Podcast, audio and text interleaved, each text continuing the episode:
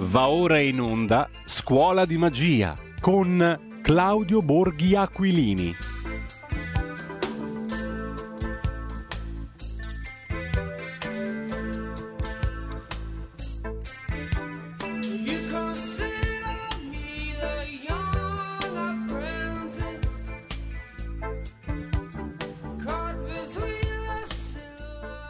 Siamo tutti un po' young apprentice, cioè giovani apprendisti nella scuola della vita e nella scuola dell'economia. L'economia come magia. Debutta oggi questa meravigliosa rubrica, lo dico già in anticipo perché conosco colui che la cura e lo conoscete anche voi, cioè Claudio Borghi Aquilini. Scuola di magia. Prima però abbiamo ascoltato, ve lo devo, un uh, pezzo di Friedrich Ludwig Emilius Kunzen. Uno dirà chi è, non lo sapevo nemmeno io, fino a che nella nostra rubrica dei compleanni in musica ho scoperto che il 24 settembre, oggi, ma del 1761, a Lubecca nasceva questo compositore e direttore d'orchestra tedesco che visse per la sua parte principale della sua vita in Danimarca. Abbiamo ascoltato una sinfonia in sol minore l'allegro, il primo movimento iniziale. Sconosciuto, ma molto bello, dai, diciamo la verità. Non sempre gli sconosciuti sono degli sfigati eh, e non sempre i conosciuti sono dei top, dei super. Allora io do il benvenuto e il buongiorno a colui che ci guiderà nei sentieri della magia e dell'economia, anzi dell'economia come magia. Buongiorno Claudio. Buongiorno. Allora, io sono troppo contento di questa rubrica perché ho sempre pensato, quello che poi tu hai messo nel titolo, poi ci spieghi anche il motivo della scelta della canzone dei Police, no? Um, Wrapped Around Your Finger. Eh, e mh, mm, ho sempre pensato che l'economia fosse un po' presentata al popolo come un'arte magica, no? nella quale tu devi credere al mago sostanzialmente, però a volte sospetti che ci sia il trucco. Mm, l'economia come magia, perché? Finalizzata a cosa, diciamo così? Partiamo da lì, poi naturalmente il curatore sei tu e ci porterai dove vuoi, a tua volta come un mago naturalmente. Ma certo, no, beh, io ho scelto, ho scelto questo titolo perché ehm, il ricordo del, diciamo che c'è un po' del ricordo del liceo dove, dove ero soprannominato Saruman, non perché fossi cattivo, ma, eh, ma, perché eh, avevo, eh, diciamo, secondo i miei compagni, il potere che caratterizza Saruman, vale a dire eh, convincere con la voce eh, magari uno non si ricorda perché eh, nel film, magari tutti hanno visto il film e, e, non letto il libro, eh, però eh, nel, nel, film ci si ricorda che uno è cattivo pieno di orchi e sta su una torre eh, Saruman viceversa nel libro in una maniera o nell'altra eh, si pone l'accento su quello che era appunto il, il suo potere più grande vale a dire eh, una voce che convinceva gli altri a fare cose no?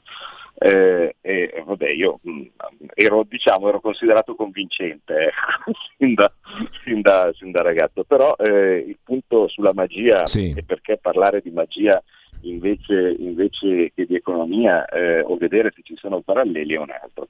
Eh, uno deve pensare che cos'è la magia. La magia è fare delle cose con mezzi differenti rispetto a quelli che normalmente sono considerati normali. Facciamo un esempio, eh, spostare un oggetto. Eh, tipicamente chi crede di essere un mago o chi vede il mago, eh, la prima cosa a cui viene in mente è, sin da bambino, è la telecinesi, spostare gli oggetti con le mani. Eh, non so se vi è capitato di vedere, c'era un bellissimo scherzo di quelli organizzati da Gerry Scotti no? in televisione, che ogni tanto fa le trasmissioni con i bambini. Eh, avevano preso una bimba deliziosa, ma proprio una bimba deliziosa, e l'avevano un po' crudelmente convinta che fosse possibile spostare una, un, un, bicchiere che, che c'era sul, sul, tavolo con la magia. Eh, in realtà c'era una calamita sotto il tavolo, Gerry Scotti gli faceva vedere come si faceva, no? cioè, metti le mani, concentrati fortissimo no? e vedi che il bicchiere si sposta, effettivamente il bicchiere si spostava perché c'era la caramita sotto il tavolo che lo faceva spostare, la bambina assolutamente eh, entusiasta no? di questa cosa, eh, provava lei e effettivamente funzionava, Allora a un certo punto esce no, Gianni Scotti, allora lei si rimette lì a riprovare per rifarlo, no? si concentra tantissimo, tant'è vero che erano tutti preoccupati che scoppiasse, no? Perché era... tesa tutta no? a, a, spingere, eh, con, a concentrarsi con, con, con la mente per spostare quel bicchiere. Dall'altra parte però uno dovrebbe riflettere dicendo ma perché io devo star lì a, a, a rischiare un'ernia eh, concentrandomi come un matto per spostare il bicchiere con la forza delle mani quando basta che allungo la mano e lo sposto. E tante volte, ragionando di economia, a me sembra di vedere una cosa simile. A dire, c'è una soluzione normalissima. semplice, banale, eh, banale mm. che segue le leggi della fisica, no? Cioè, eh, a un certo punto eh, eh voglio spostare il bicchiere di 10 cm, allungo un braccio e lo sposto di 10 cm. No, ti fanno credere che devi concentrarti tantissimo, no? puntare le mani, eh, fare riti e cose di questo tipo per fare la stessa cosa. Eh, io che sono pratico, no? come, eh, eh, diciamo così, come impostazione mentale mi verrebbe da dire, ma benedetto figliolo, ma perché mi vuoi far fare tutte queste cose e oltretutto sappiamo tutti io e te che alla fine no, non succede no? quello che, che, che, dovrebbe succedere, ma facciamo eh, che in modo naturale e ovvio eh, otteniamo il risultato. E a quel punto il dubbio che mi viene eh, è che in realtà l'interesse non sia tanto il risultato quanto il rito.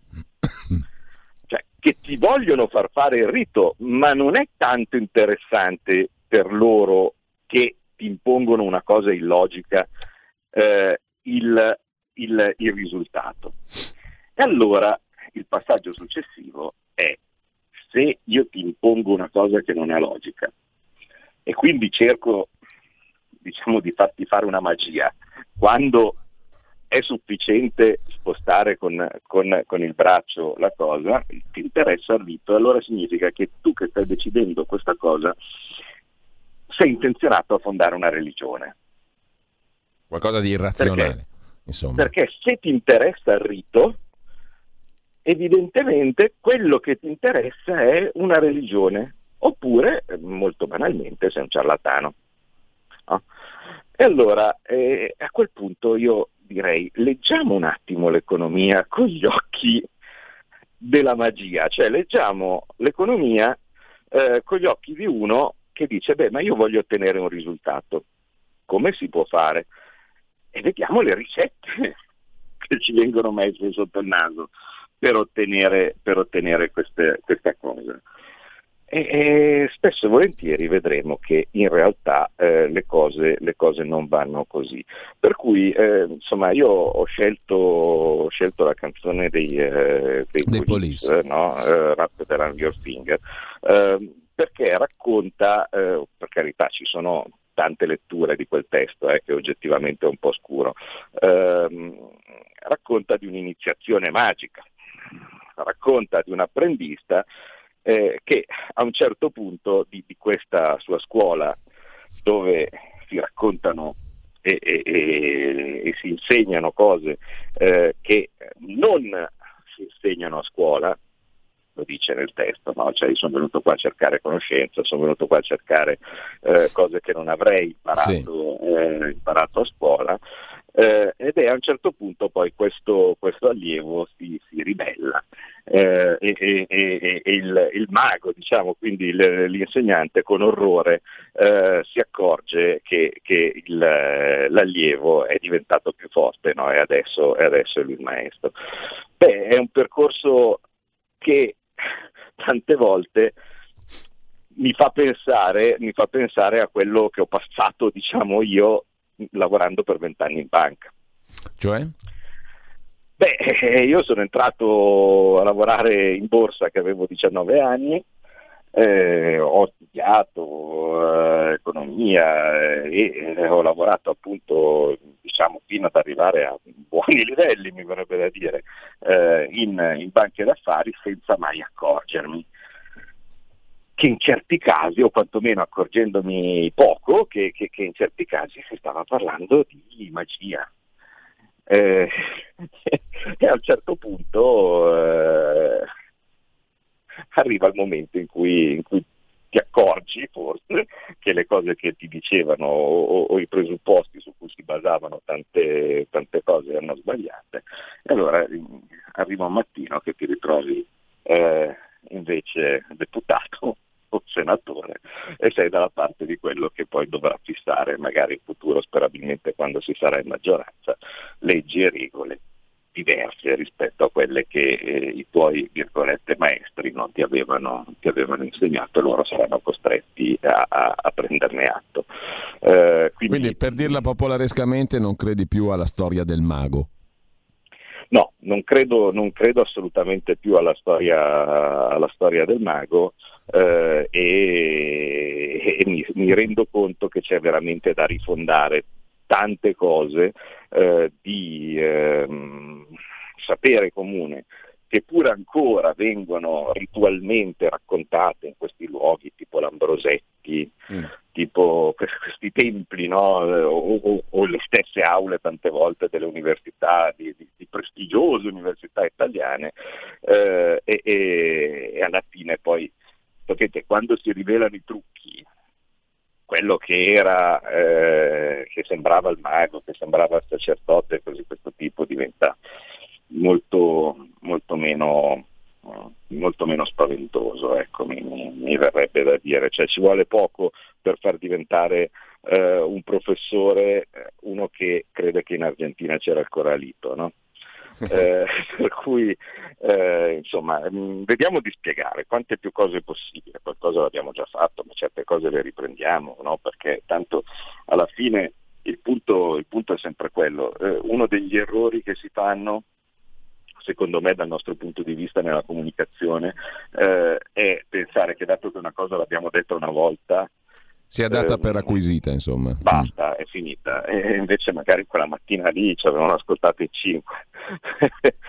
Poi man mano che sale il... Eh, man mano che, che, che, che aumenta eh, la consapevolezza, man mano che altra gente ci segue, eh, è, opportuno, è, opportuno, ritornare su, eh, su, alcuni, su alcuni, punti.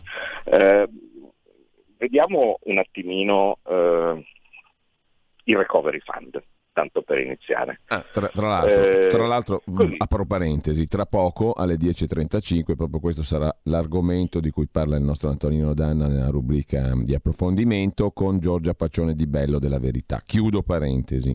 Mm.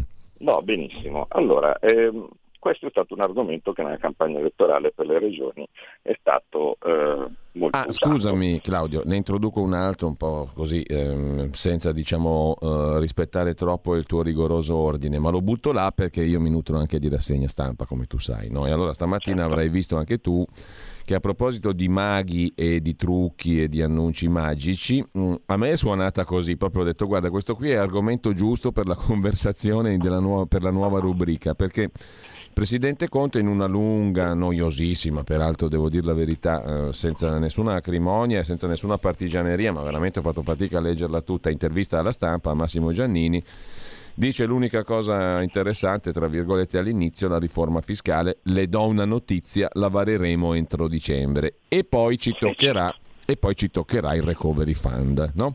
quello di cui stavi parlando tu. Allora, sono due trucchi, diciamo così, due, due capitoli di magia abbastanza interessanti. Ma, um, la riforma fiscale la vareremo entro dicembre, poi quando si legge l'intervista non c'è nessun dettaglio in più, non c'è nessuna precisazione, tutto buttato là così per le generiche. Chiudo parentesi eh, a proposito di annunci magici, questo qui stamattina eh, mi aveva colpito. No, beh, poi se per quello ovviamente... Che è una magietta da poco questa qui, eh, perché voglio dire, insomma, faremo la riforma fiscale entro dicembre, non è neanche un gran, un gran numero di magia. No, ma vi, vi posso, vi posso eh, come si chiama, vi, vi, vi, posso anticipare, perché una delle caratteristiche ovviamente del mago è anche prevedere il futuro, no? questo invece lo faccio. Eh, era, era, era, quello che dicevo a mia figlia, eh, che, che, era il mio mestiere eh, quando mi chiedeva da, da, bambina che cosa facevo. No? Io lavoravo in borsa, come, come voi sapete, un, la mia, mia, figlia mi chiedeva che mestiere facessi. Eh, e, e, insomma era un po' complicato spiegargli cosa, cosa, faceva un operatore di borsa. No? Allora le possibilità erano due. O prendi una bimbettina di, di, di, di 4 anni no? ti metti lì a spiegargli cosa sono le azioni, cos'è il mercato, così, così, mm, cosa che probabilmente non le interessava più di tanto al momento, oppure mh, mm, la tagli corto e gli dici che io prevedo il futuro di mestiere. È tutta felice, basta, aveva capito, perfetto. Io papà che prevede il futuro, bene. Eh, è, è, un, è, un, mestiere che tu da, da, da bambino e quindi abituato a vedere eh, i, le favole, il mondo dei cartoni animati e così via, comprende perfettamente. E un po' era vero, vale a dire che eh, prevedere il futuro non è esattamente una magia, significa semplicemente mettere assieme i pezzi no? e cercare di capire come potrebbe essere il futuro eh, svilupparsi degli eventi. Eh, e, e, quindi, insomma, essendo che un po' prevedo il futuro, vi, so, vi saprò dire anche cos'è la riforma fiscale eh, che, che, che, è in mente e, e perché. Eh, invece, arriviamo al nostro recovery fund. Il recovery fund eh, è, ehm, diciamo, eh, il il paradiso futuro. No? Sì. Verrà il recovery fund, la terra promessa. Uh, quindi mettetevi in cammino nel deserto, uh, sulle cavallette, cose di questo tipo, perché vi porterò al recovery fund, no? dove scorrerà il miele.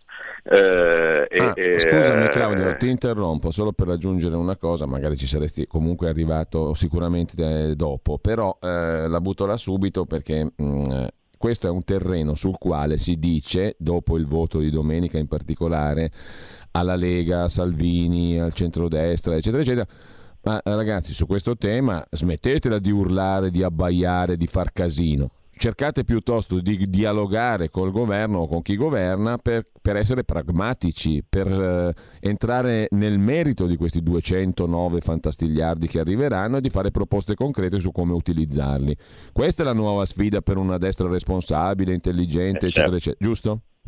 Eh, come no, cioè, sentito da tutte le parti, bisogna partire perché arrivano, questa volta arrivano i miliardi dall'Europa e sono tanti, tanti, tanti, tanti, detto con la voce gaudente della Mirta Merlino, eh, eh, per chi avesse visto la famigerata puntata, quella di Conte con i soldi che piovevano, con l'infografica con i soldi che piovevano dall'alto come fiocchi di neve, eh, no? Eh, e quindi un, un'estatica Mirta Merlino che peraltro ho incontrato ieri, eh, ieri in motorino, mentre io con la stampella Scusa un attimo, ma toglimi una curiosità a proposito di magia, ma quelli ci credono o fanno finta? No, no, non possono crederci. Cioè, ecco. qualcuno, diciamo, qualcuno ai bassi gradi del, dell'organizzazione magari, magari, ci crede, il, il, sommo sacerdote lo sa benissimo che, che dietro la statua di, di Molo... Eh, no, ma no? dico anche i giornalisti, dico anche, tu hai citato una giornalista, insomma, famosa, eccetera, quelli ci credono? No, pu- purtroppo qualche giornalista ci crede. Ah, ecco. eh, guardate, io mh, parlavo... Eh, ieri pomeriggio, credo, con uno, una giornalista di un noto sito di informazione, tra i primi in Italia, eh, e ehm, dicevo, beh, comunque tenete presente, perché diceva sulle prospettive del governo, no? cioè sulle mh, variabili che ci possono essere per il futuro del governo, dice, e poi, sai, ci sono adesso, figurati se se ne vanno perché ci sono i 200 e miliardi a distribuire. Perché io gli dico, ma Supponiamo invece che 200 miliardi mm. non ci siano. ah, oddio, beh, ma se allora non ci sono il casino. Quindi dal, dal sincero allarme che ho sentito nella voce della persona, eh, mi viene da pensare che forse, forse, non abbiano mica tanto ben capito. Comunque, eh, sì. in questo momento tu hai eh, un, un futuro enorme. Una narrazione magica e ammontare di soldi no? che eh, nella narrazione di tutti, eh, quelli quantomeno del, dell'attuale maggioranza o soprattutto diciamo, dell'entourage di Conte, ehm, porta a pensare che sì, ok, va bene, adesso tu sei disoccupato, adesso eh, la ditta sta, sta chiudendo, ma resisti perché arriveranno le centinaia di miliardi del, del, recovery fund e allora a quel punto tutto si sistemerà. Eh, c'è un piccolo problema per arrivare a questo punto. Dunque, dov'è, il, eh, dov'è, dov'è il, il, la magia? Cioè, dov'è eh, la superstizione? Dov'è il rito? No? Beh, molto semplice. Eh, noi quest'anno abbiamo fatto deficit per 100 miliardi cioè, le manovre che si sono susseguite, sì. no? vari decreto rilancio, eh, decreto quell'altro, no? di questo tipo, eh, sono eh, pari a 100 miliardi, no? perché le abbiamo fatte tutte e sono passate tutte da me in commissione bilancio. Eh, questi erano, come mh, mm, nella nuova narrazione, no? perché sì. tutto viene cambiata se serve, soldi freschi quando eravamo noi erano deficit, quindi debito, quindi fardello per le nuove generazioni. No? C'è il governo alla sinistra e quindi cambia la ritualità e quindi cambia anche la cosa, sono soldi freschi. Come siano stati spesi questi soldi freschi, ognuno è libero di valutare. Sì. No? Eh, la, la, potenza di fuoco, i 400 miliardi, voi, cioè, immaginate. Comunque diciamo che 100 miliardi di deficit sono stati messi eh, effettivamente eh, allocati per, ehm, per, il rilancio del, dell'economia e quindi sono andati in cassa integrazione, sono andati in uh, uh, quindi cose che servono, cioè cassa integrazione, sono andati in contributo a fondo perduto, sono andati in cose che probabilmente servono molto di meno, tipo i monopattini, uh, tipo il, i prestiti, no? sì. quindi le garanzie sui prestiti e così via. Va bene. Dove li abbiamo trovati questi soldi? Beh, questi soldi li abbiamo trovati dove li trova tutto il mondo. Vale a dire, abbiamo emesso dei titoli di Stato, questi titoli di Stato sono stati acquistati in parte dai risparmiatori, ma in grandissima parte dalla banca centrale, che quindi ha creato questi denari. E eh, creato, il denaro creato dalla banca centrale è andato a finire quindi nelle casse del tesoro, vedete la sequenza, il Tesoro stampa, virgolette, un titolo di Stato. Il titolo di Stato, tant- cioè nel momento stesso in cui il Tesoro stampa un titolo di Stato, la Banca Centrale, virgolette, stampa lo stesso ammontare di denaro. La Banca Centrale compra il titolo di Stato, alla fine di questo processo le due entità che hanno creato qualcosa, vale a dire il Tesoro che ha stampato il titolo di Stato e la Banca Centrale che ha stampato il denaro, si trovano scambiati i loro prodotti, no? diciamo così. E quindi il Tesoro si trova i soldi e la Banca Centrale si trova il titolo di Stato. Ok? Allora a questo punto il tesoro che ha in cassa i soldi li può spendere per la cassa integrazione sì. se è intelligente o per i monopattini se è cretino. No? Però in ogni caso fa una decisione politica e decide come spenderli. Quindi questa è la maniera normale, non magica, diciamo così, di trovare dei soldi per rilanciare l'economia. Ne ho, ne, ne ho, bisogno di altri 100 e probabilmente secondo me dovrebbe essere così per rilanciare l'economia, faccio esattamente la stessa la cosa. Stessa cosa.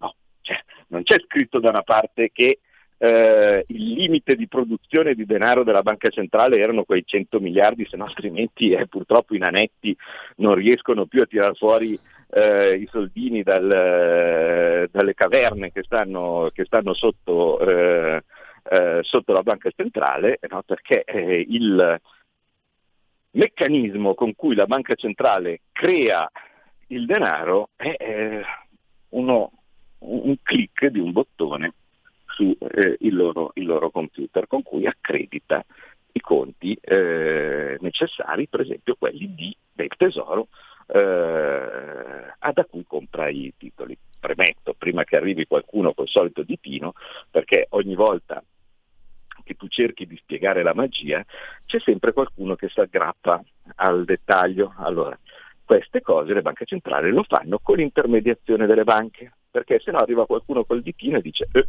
la banca centrale non versa i soldi direttamente al tesoro, tu stai dicendo delle bugie, va bene. Allora lo fa chiamando il Deliveroo, no? O il, o il Globo, sì. così. Uno, uno stampa il titolo di Stato, l'altro eh, stampa i soldi, invece di scambiarseli direttamente chiamano Globo no? che arriva, e, che, che, è il sistema bancario, che prende fisicamente il titolo di Stato eh, dal, eh, dal, Tesoro, lo porta alla banca centrale e facendo il viaggio di ritorno eh, gli po- porta dalla banca centrale i soldi al Tesoro. Contenti? Così almeno evitiamo che qualcuno per cercare di eh, perché sapete, quando si rivelano i trucchi della magia c'è della gente che diventa matto, eh?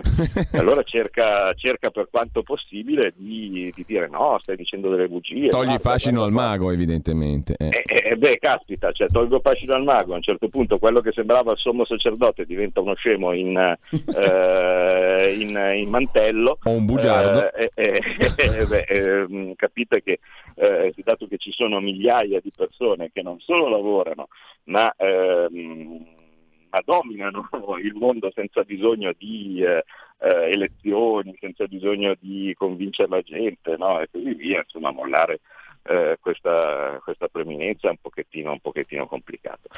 Va bene, allora, questo qui è il mondo normale, no? Quindi in allora, Claudio, abbiamo, serve... abbiamo, un piccolo stacco brevissimo, poi abbiamo un altro quarto d'ora ancora per la nostra rubrica Scuola di magia Claudio Borghi Aquilini, tra pochissimo. Torniamo alla scuola di magia con Claudio Varga Aquilini. Velocissimamente, Mary la, ci ha mandato WhatsApp. Buongiorno, non um, posso più uscire di casa per non perdermi qualcosa. La nostra radio è sempre più interessante. Un altro ascoltatore, Silvio, um, vuole che la nostra radio trovi il tempo di trasmettere il ciclo di lezioni Le basi di Claudio Borghi. E un terzo ascoltatore, Angelo, sebbene non abbiamo aperto le linee, comunque scrive meravigliosa rubrica col meraviglioso Borghi Aquilini. Questo lo dovevo a chi ci ha scritto. Eh, non facciamo in tempo ad aprire le linee oggi, credo, ma avremo modo in futuro col prosieguo della rubrica di farlo. Intanto però eh, ti lascio di nuovo la parola Claudio perché mh, mm, è interessante anche entrare dentro questa rubrica con questa prima puntata che ci porta già dentro un argomento preciso, ma anche attraverso una metodologia, no? che è quella attraverso la quale le magie vengono diffuse al popolo. Bue naturalmente. Claudio. Troppo buono. Bene, allora abbiamo visto cos'è la, la, la questione, la, la, procedura normale, no? procedura, quindi spostare il bicchiere con la mano. Eh, servono più soldi per eh, rilanciare l'economia, li fai li ottiene esattamente nello stesso modo con cui ha tenuto i primi 100, solo che invece di 100 fai 200, perché in quel momento si valuta che, che serve eh, quella cifra lì, è, è più o meno quello che sta facendo Trump. Uh, ha valutato che servivano più, più soldi per eh, aiutare le aziende che erano chiuse non per, uh, per responsabilità loro uh, ed, è, ed, è quello, ed, è, quello, che ha fatto. Ehm, bene, invece cosa ti dicono di fare? Ti dicono no, noi usiamo il recovery fund. Il recovery fund quindi cosa significa? Significa che invece di prendere eh, i soldi con questo sistema, eh, te li dà questi, questi, questi, denari, te li dà l'Unione Europea. Eh, però l'Unione Europea ha un piccolo problema, al contrario della banca centrale i soldi non li stampa e non li crea. Quindi come fa a darteli l'Unione Europea? Cioè, non, mi ero perso che nei, nei, nei meandri del, dell'Unione Europea ci fosse uh, la stamperia di banconote. Sì che sono andato eh, a Bruxelles tante volte, mm. c'è, c'è, tanta gente mm, simpatica, tanta gente meno simpatica, pensiamo a Verhofstadt no? o altri soggetti inquietanti, c'è gente che beve, vi ricordate Juncker, no? di questo tipo. Ieri grazie al filmato di Antonio Maria Rinaldi abbiamo visto che ci sono pure i topi nella mensa, eh, che ha, ha, filmato da fuori la mensa del Parlamento europeo e c'erano i topolini che eh, allegramente vi scorrazzavano. Eh, ma che io di stamperie di soldi lì dentro non ne ho visti. E allora il sistema che cos'è? Beh, il sistema che hanno congegnato è banale nella sua drammaticità. Vale a dire, 200 miliardi. 200 miliardi sono 80, come si suol dire, a fondo perduto e 120 a prestito. Ora, togliamo quelli a prestito, perché quelli a prestito, come dire, se io normalmente mettendo un titolo di Stato eh, riesco a ottenere dei soldi, perché dovrei fare esattamente la stessa cosa con dei prestiti dell'Unione Europea? Mm, per, per essere indebitato con l'Unione Europea invece che con il mercato, perché devo fare questa cosa? Beh, il motivo è abbastanza semplice. Mentre il mercato normalmente, abbiamo detto, è il globo della, della banca centrale, in questo caso, invece di essere il globo, il passaggio centrale, invece di avere un simpatico individuo su una bicicletta che ti, porta, che ti porta al pacchetto, ci mettiamo di mezzo uno strozzino. Quindi i soldi sono sempre creati dalla Banca Centrale Europea, che li presta l'Unione Europea, quindi l'Unione Europea emette lei i titoli. Questa è la novità, no? Uh, facciamo emettere i titoli dell'Unione Europea. Quindi è l'Unione Europea che emette i titoli, i titoli vengono comprati dalla banca centrale, quindi il globo porta i soldi all'Unione Europea, dopodiché una volta che i soldi sono nelle casse dell'Unione Europea, chiama lei il, governa- il, il governante pro tempore dell'Italia e gli dice amico, vieni che te li presto io, poi tu li devi ridare a me questi soldi. Non solo, per essere sicuro che me li restituisci, dico che questi soldi hanno carattere di privilegio, quindi prima li devi ridare a me, sicuramente. Poi ci pensi a quelli che in questo momento hanno i tuoi titoli, no? quindi i vari risparmiatori. E però io mica te li do così. Per averli devi fare quello che ti dico io. Quindi ecco che mi devi preparare un programma secondo le linee guida che io ti ho detto, facendo le cose che io ti dico di fare, consentendomi di controllare quello che fai e dopo che ho controllato quello che fai e vedo che mi fa comodo per uh, i, miei, uh, i miei utilizzi, ecco che ti do dei soldi che tu mi dovrai restituire. Ora, è meglio fare come si faceva prima per la parte di prestiti o è meglio fare così? perché io vedo la gente che si entusiasma per questa procedura, no? che meraviglia, che bellezza, abbiamo l'Unione Europea che ci presta i soldi mm. e ce li presta con queste caratteristiche, ma io dico, ma scusate, ma siete matti?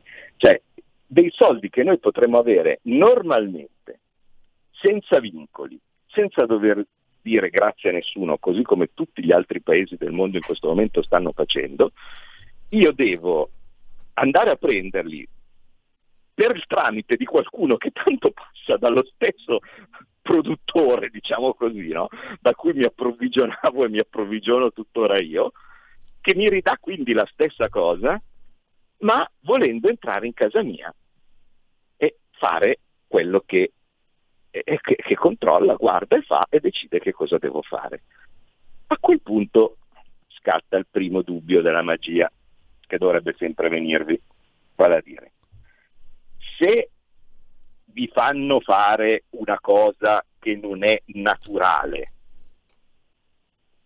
per avere una determinata situazione, quindi se invece di farvi spostare il vaso con una mano vi dicono che vi dovete vestire di blu e poi dopo uh, pregare in sanscrito, poi dopo uh, magari uh, prestargli un attimo la moglie per mezz'ora e dopo lui, sommo sacerdote, vedete che sposterà il vaso.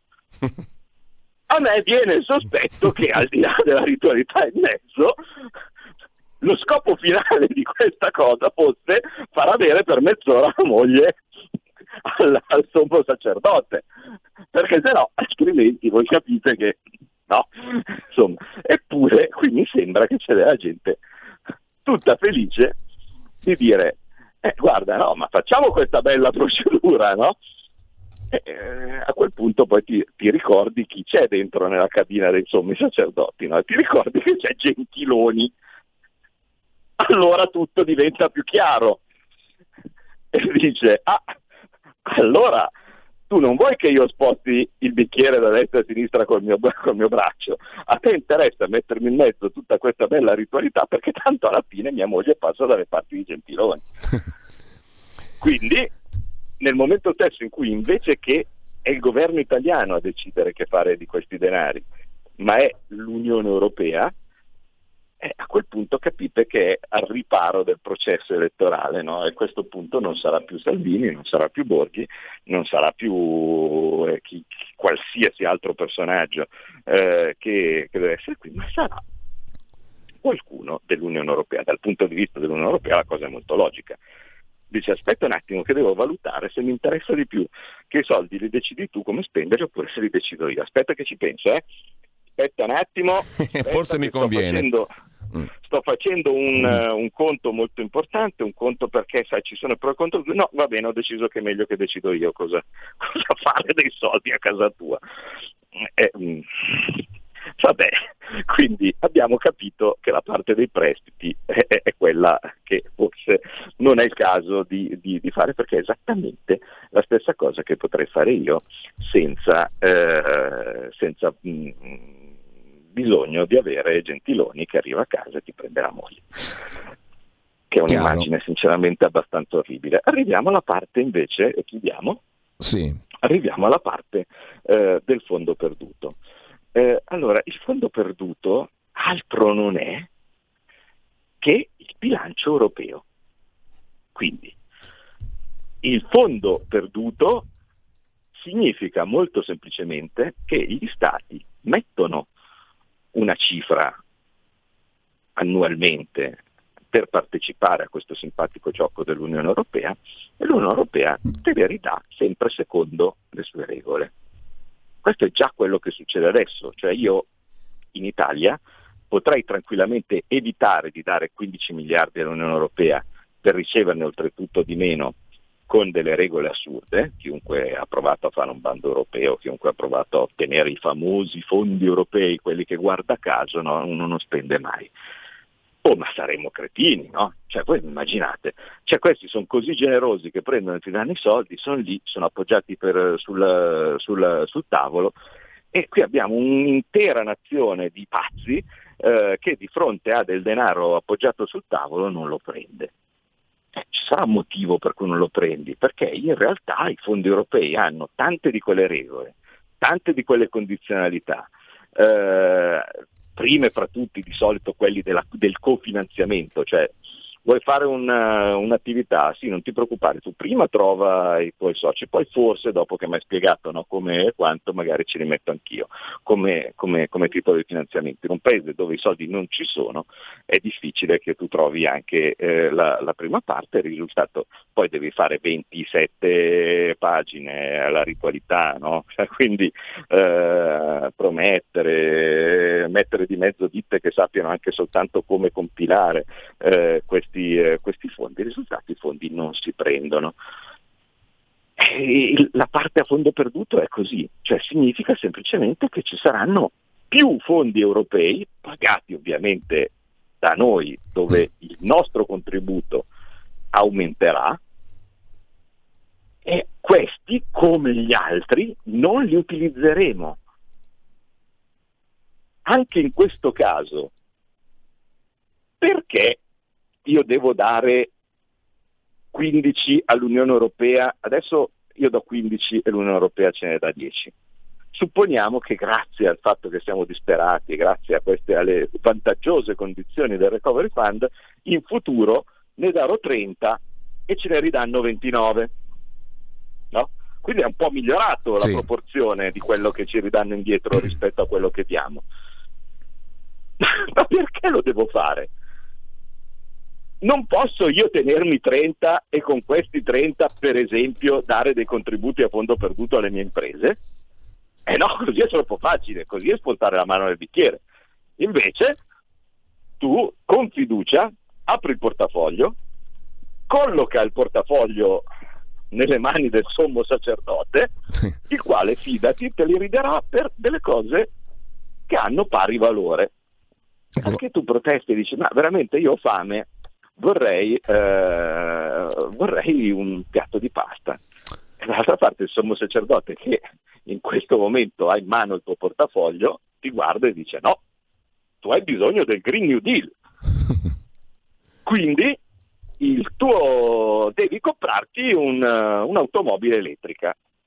Perché tu lo guardi e dici, ma guardi, magari mi può anche piacere l'automobile elettrica, ma non so se ha afferrato o sommo, le avrei detto che io in questo momento ho fame. Mm, se, se, se, ho fame poi ho le allucinazioni, non va bene, non guido neanche bene, anche se mi dessi l'automobile elettrica prodotta in Germania possibilmente, no?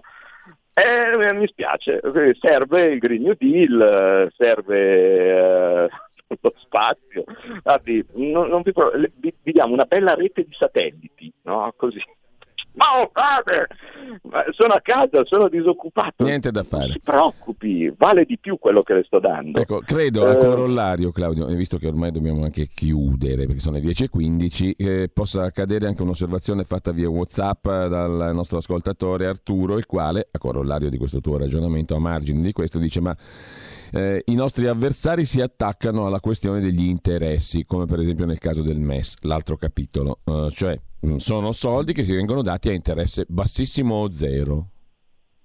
Eh, certo, però se mm, ricordate, eh, vi ho detto che noi in questo momento quasi tutti i soldini li stiamo ricevendo direttamente dalla Banca Centrale per il tramite del Globo. I titoli comprati dalla Banca Centrale sono interessi zero, perché se qualcuno non se lo ricorda, che fine fanno i titoli di Stato quando vengono acquistati dalla Banca Centrale? Beh, vengono depositati in Banca d'Italia. A quel punto arriverà il giorno dello stacco degli interessi. Il Tesoro paga gli interessi, che peraltro sono bassissimi, comunque paga gli interessi sui titoli e quindi accredita con gli interessi, questi, questi, interessi, il conto di chi lo possiede quel titolo, nello specifico la Banca d'Italia. La Banca d'Italia si troverà quindi 10 miliardi di interessi accreditati eh, sui titoli che detiene, che cosa fa il minuto dopo? Dato che non è un ente profit al momento, fortunatamente ma è pur sempre un ente statale, o quantomeno parastatale, eh, un giorno ne parleremo anche sì. della Banca d'Italia perché anche lì c'è molta magia, allora. eh, molta magia e li restituisce al tesoro, per cui sono interessi zero, quindi l'argomento Cade. non funziona. Cade e finisce qui la nostra prima puntata di Scuola di Magia. Um, grazie a Claudio Borghi, quindi ci diamo appuntamento alla prossima settimana con questa nuova fate, rubrica, numero primo. Fate grazie esercizi, Fate esercizi a casa, prendete una forchetta e cercate da una parte per tutta la settimana di piegarla con la mente oppure piegatela con quello che volete, con una morsa, con, uh, sul bordo del tavolo, similare, ditemi come eh. Ma anche l'esercizio del bicchiere non è male, eh? vediamo se entro una settimana riusciamo a capire che è meglio spostarlo con la mano che non col pensiero. Esatto, provateci. Grazie. Arrivederci. Avete ascoltato Scuola di Magia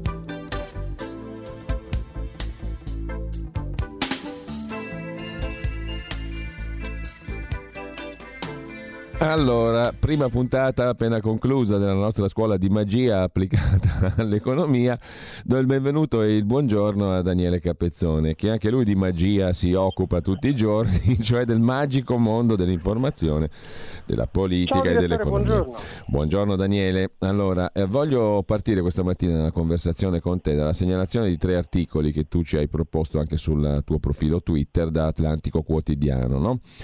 Um, sono innanzitutto un articolo dedicato che prende spunto dalla morte del prete di Como, mm, definito il prete degli ultimi, e che ci ricorda chi è il nostro nemico invisibile in giro per l'Europa, altro che il coronavirus. Rimando i lettori, gli ascoltatori e ascoltatrici a leggere il pezzo su Atlantico Quotidiano, così come un altro pezzo sulla storia incredibile di Jake Gardner negli Stati Uniti, a proposito delle violenze negli States, e le trame tra Turchia e Hezbollah con l'Italia in mezzo, per dare uno sguardo anche alla geopolitica che non è irrilevante per niente, ai fini anche dei nostri ragionamenti che sembrano sempre tutti concentrati sullo scenario domestico, ma dimentichiamo che ci sono variabili molto importanti anche fuori dalla nostra porta di casa. No?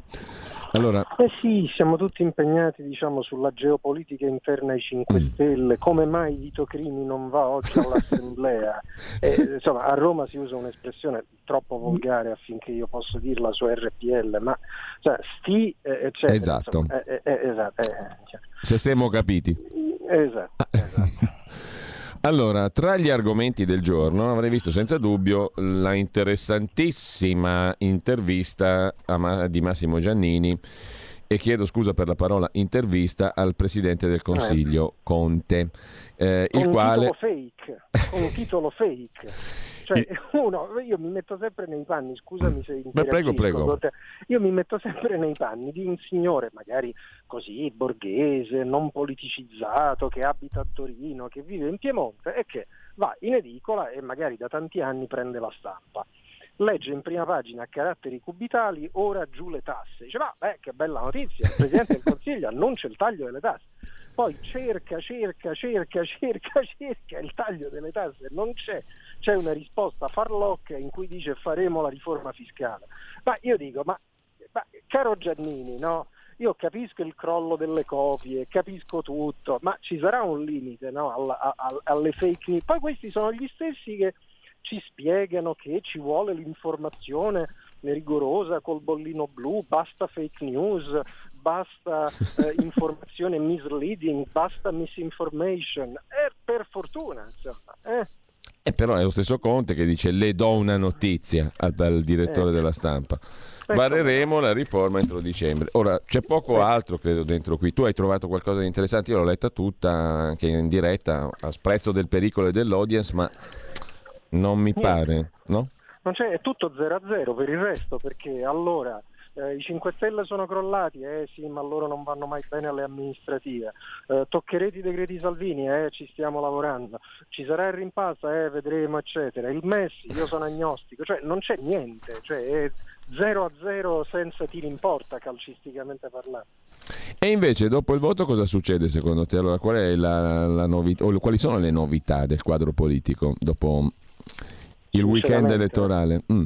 In sintesi, proprio per andare al dunque. Proprio, mi pare che abbiano proprio perso il focus di dove stiano. Cioè questo è un paese dove stiamo per avere un'ondata di fallimenti e licenziamenti senza precedenti e questi parlano di legge elettorale, rimpasto, geometrie interne. Io temo che non abbiano capito quello che accade in Italia da qui a febbraio prossimo. Altra questione, saltando ad altro argomento, ma mi ha colpito oggi mh, mm, la chiacchierata del giudice mh, mm, Nunzio Sarpietro, che è presidente dei giudici delle indagini preliminari di Catania e presiederà l'udienza per il caso Gregoretti.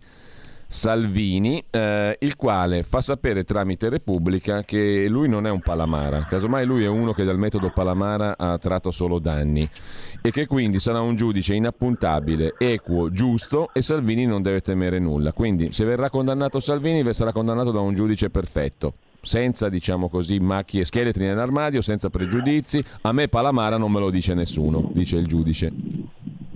Io non conosco questo magistrato, non mi permetto di esprimere alcun giudizio, lungi da me questo e di tutto ha bisogno la giustizia, Matteo Salvini e questo processo che no, di tirare da una parte e dall'altra. Eh, dico solo che il fatto che un magistrato senta l'esigenza di fare dichiarazioni In di anticipo. questo genere quasi di excusatio non petita, eccetera, dà la misura della situazione nella quale ci troviamo. Poi dice, ma come mai i cittadini hanno poca fiducia nella giustizia? Cioè, voglio dire, in un paese ordinato e funzionante, se un magistrato dovesse entrare nella mia vita, io non dovrei avere nulla da temere in Italia. Ora invece, sinceramente, se un magistrato in Italia entra nella mia vita, mi sento tranquillo? Dai, direi di no. A proposito di magistrati, che giudizio dai della vicenda che riguarda ancora una volta il presidente della Lombardia Fontana, eh, nonché l'assessore Gallera, nonché il suo capo di segreteria e altri sei persone, alle quali sono stati sequestrati tutti i contenuti del telefono pur da non indagati in relazione a un'inchiesta su una vicenda che riguarda il eh, rapporto tra Regione Lombardia e una multinazionale in tema di test sierologici anti-Covid. Eh, insomma, l'avvocato di mh, mm, Fontana pensa, ha detto che questa è una violazione costituzionale enorme e che non si è mai Ma vista. Guarda, io anche qui non mi permetto di giudicare eh, l'azione dei magistrati, eccetera, però constato una deriva della quale ormai si parla da 15 anni, ma nessuno ha combinato niente, sia chiaro, nemmeno il centrodestra quando era al governo. Cioè il, lo schema è quello delle intercettazioni a strascico. Il meccanismo non è quello che dovrebbe essere, e cioè c'è una notizia di reato e allora io vado a intercettare Capezzone per trovare nelle sue mail, nelle sue telefonate, prova del reato eventualmente commesso.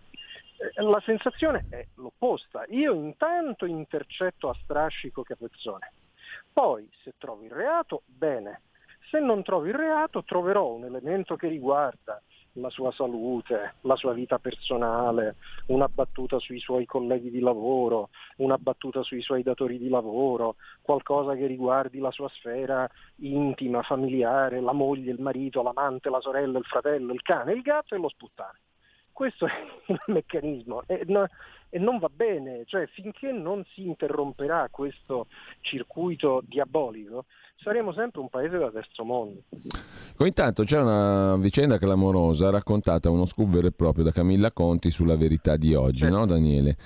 Eh, io l'ho citato prima nella segna stampa, invito tutti a leggere questo articolo di Camilla Conti sulla verità in prima pagina, pagina 8, perché qui si va a toccare un tasto veramente molto inquietante, interessante e forte. È una denuncia fortissima di un imprenditore che ha scoperto una cosa, che, cioè che i suoi debiti, eh, che, o meglio, che mh, i soldi mh, con cui si poteva, poteva, essere risarcito lui, così come a questo punto tanti altri sbancati, il caso è quello di Banca Etruria in particolare, eh, con, i, con questi soldi si sono finanziati paradisi fiscali, fondi in paradisi fiscali. I crediti della banca mh, erano in mano a società con sedi in Olanda o alle Cayman. Invece di rimborsare quindi in poche parole i risparmiatori soggetti a truffe, si lascia lucrare chi invece eh, frega il fisco italiano sostanzialmente e mette i soldi nei paradisi fiscali. È una vicenda incredibile, però reale, perché questo qui è quello che ha scoperto questo imprenditore nel caso specifico. Io mi permetto di suggerire veramente di leggere con grande attenzione questo pezzo di Camilla Conti, i cui articoli sono sempre preziosi, eh, con due diciamo, piani di riflessione. Uno è sulla storia in sé, che è eloquente, e la seconda su un punto che proprio un parlamentare della Lega sollevò, Alberto Bagnai, secondo me con molta ragione, anche su una questione più generale, e cioè se le banche possono, potevano, avessero potuto, metti il verbo come preferisci a seconda del passato o della prospettiva futura, smaltire in modo ragionevole eh, le loro sofferenze, eh, i crediti inesigibili, eccetera, è un conto. Se invece tu le costringi a svenderli, a deprezzarli, ecco i risultati ed ecco gli effetti collaterali. Allora, ci salutiamo qua. Io ringrazio Daniele Capezzone. Il pezzo di oggi qual è? Il mai più senza? Ah, sulla stampa il contributo della Carfagna che non sorprende e di Toti che invece purtroppo sorprende, in negativo io spero che voglia correggere. Di questa idea ci mancava proprio un bel centrino nel centrodestra per guardare a Calenda e per cose moderate e pro UE.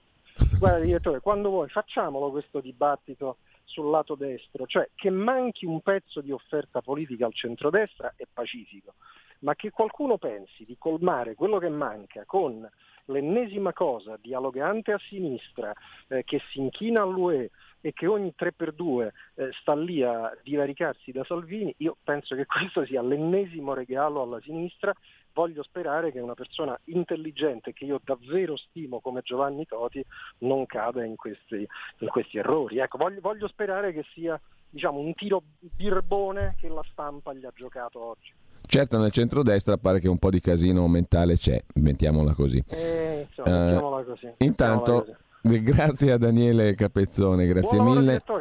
Buona giornata a te, buon lavoro. Non so se facciamo in tempo ad ascoltare un pezzo, no, però vi ricordo che il 24 di settembre 1893 nasceva Blind Lemon Jefferson, uno dei padri della musica blues americana e mondiale. Eh, e mh, il 24 settembre ma del 52 e moriva giovane a Palestrina in Italia un altro musicista e cantautore statunitense Mark Sandman un'icona dell'indie rock che ha avuto una vita mh, mm, non bella, mh, mm, è stato accoltellato al petto durante, violentemente durante una rapina al taxi, due fratelli muoiono prematuramente, lui pure muore eh, a 40 anni e poco più ehm, e insomma Mark Sandman, se siete curiosi potete ascoltare potete ascoltare sue canzoni anche molto belle e non facciamo in tempo ad ascoltarle adesso eh, e comunque buona prosecuzione di ascolto adesso con eh, Zoom eh, e con il Recovery Fund Giorgia Paccione di Bello insieme al nostro Antonino Danna.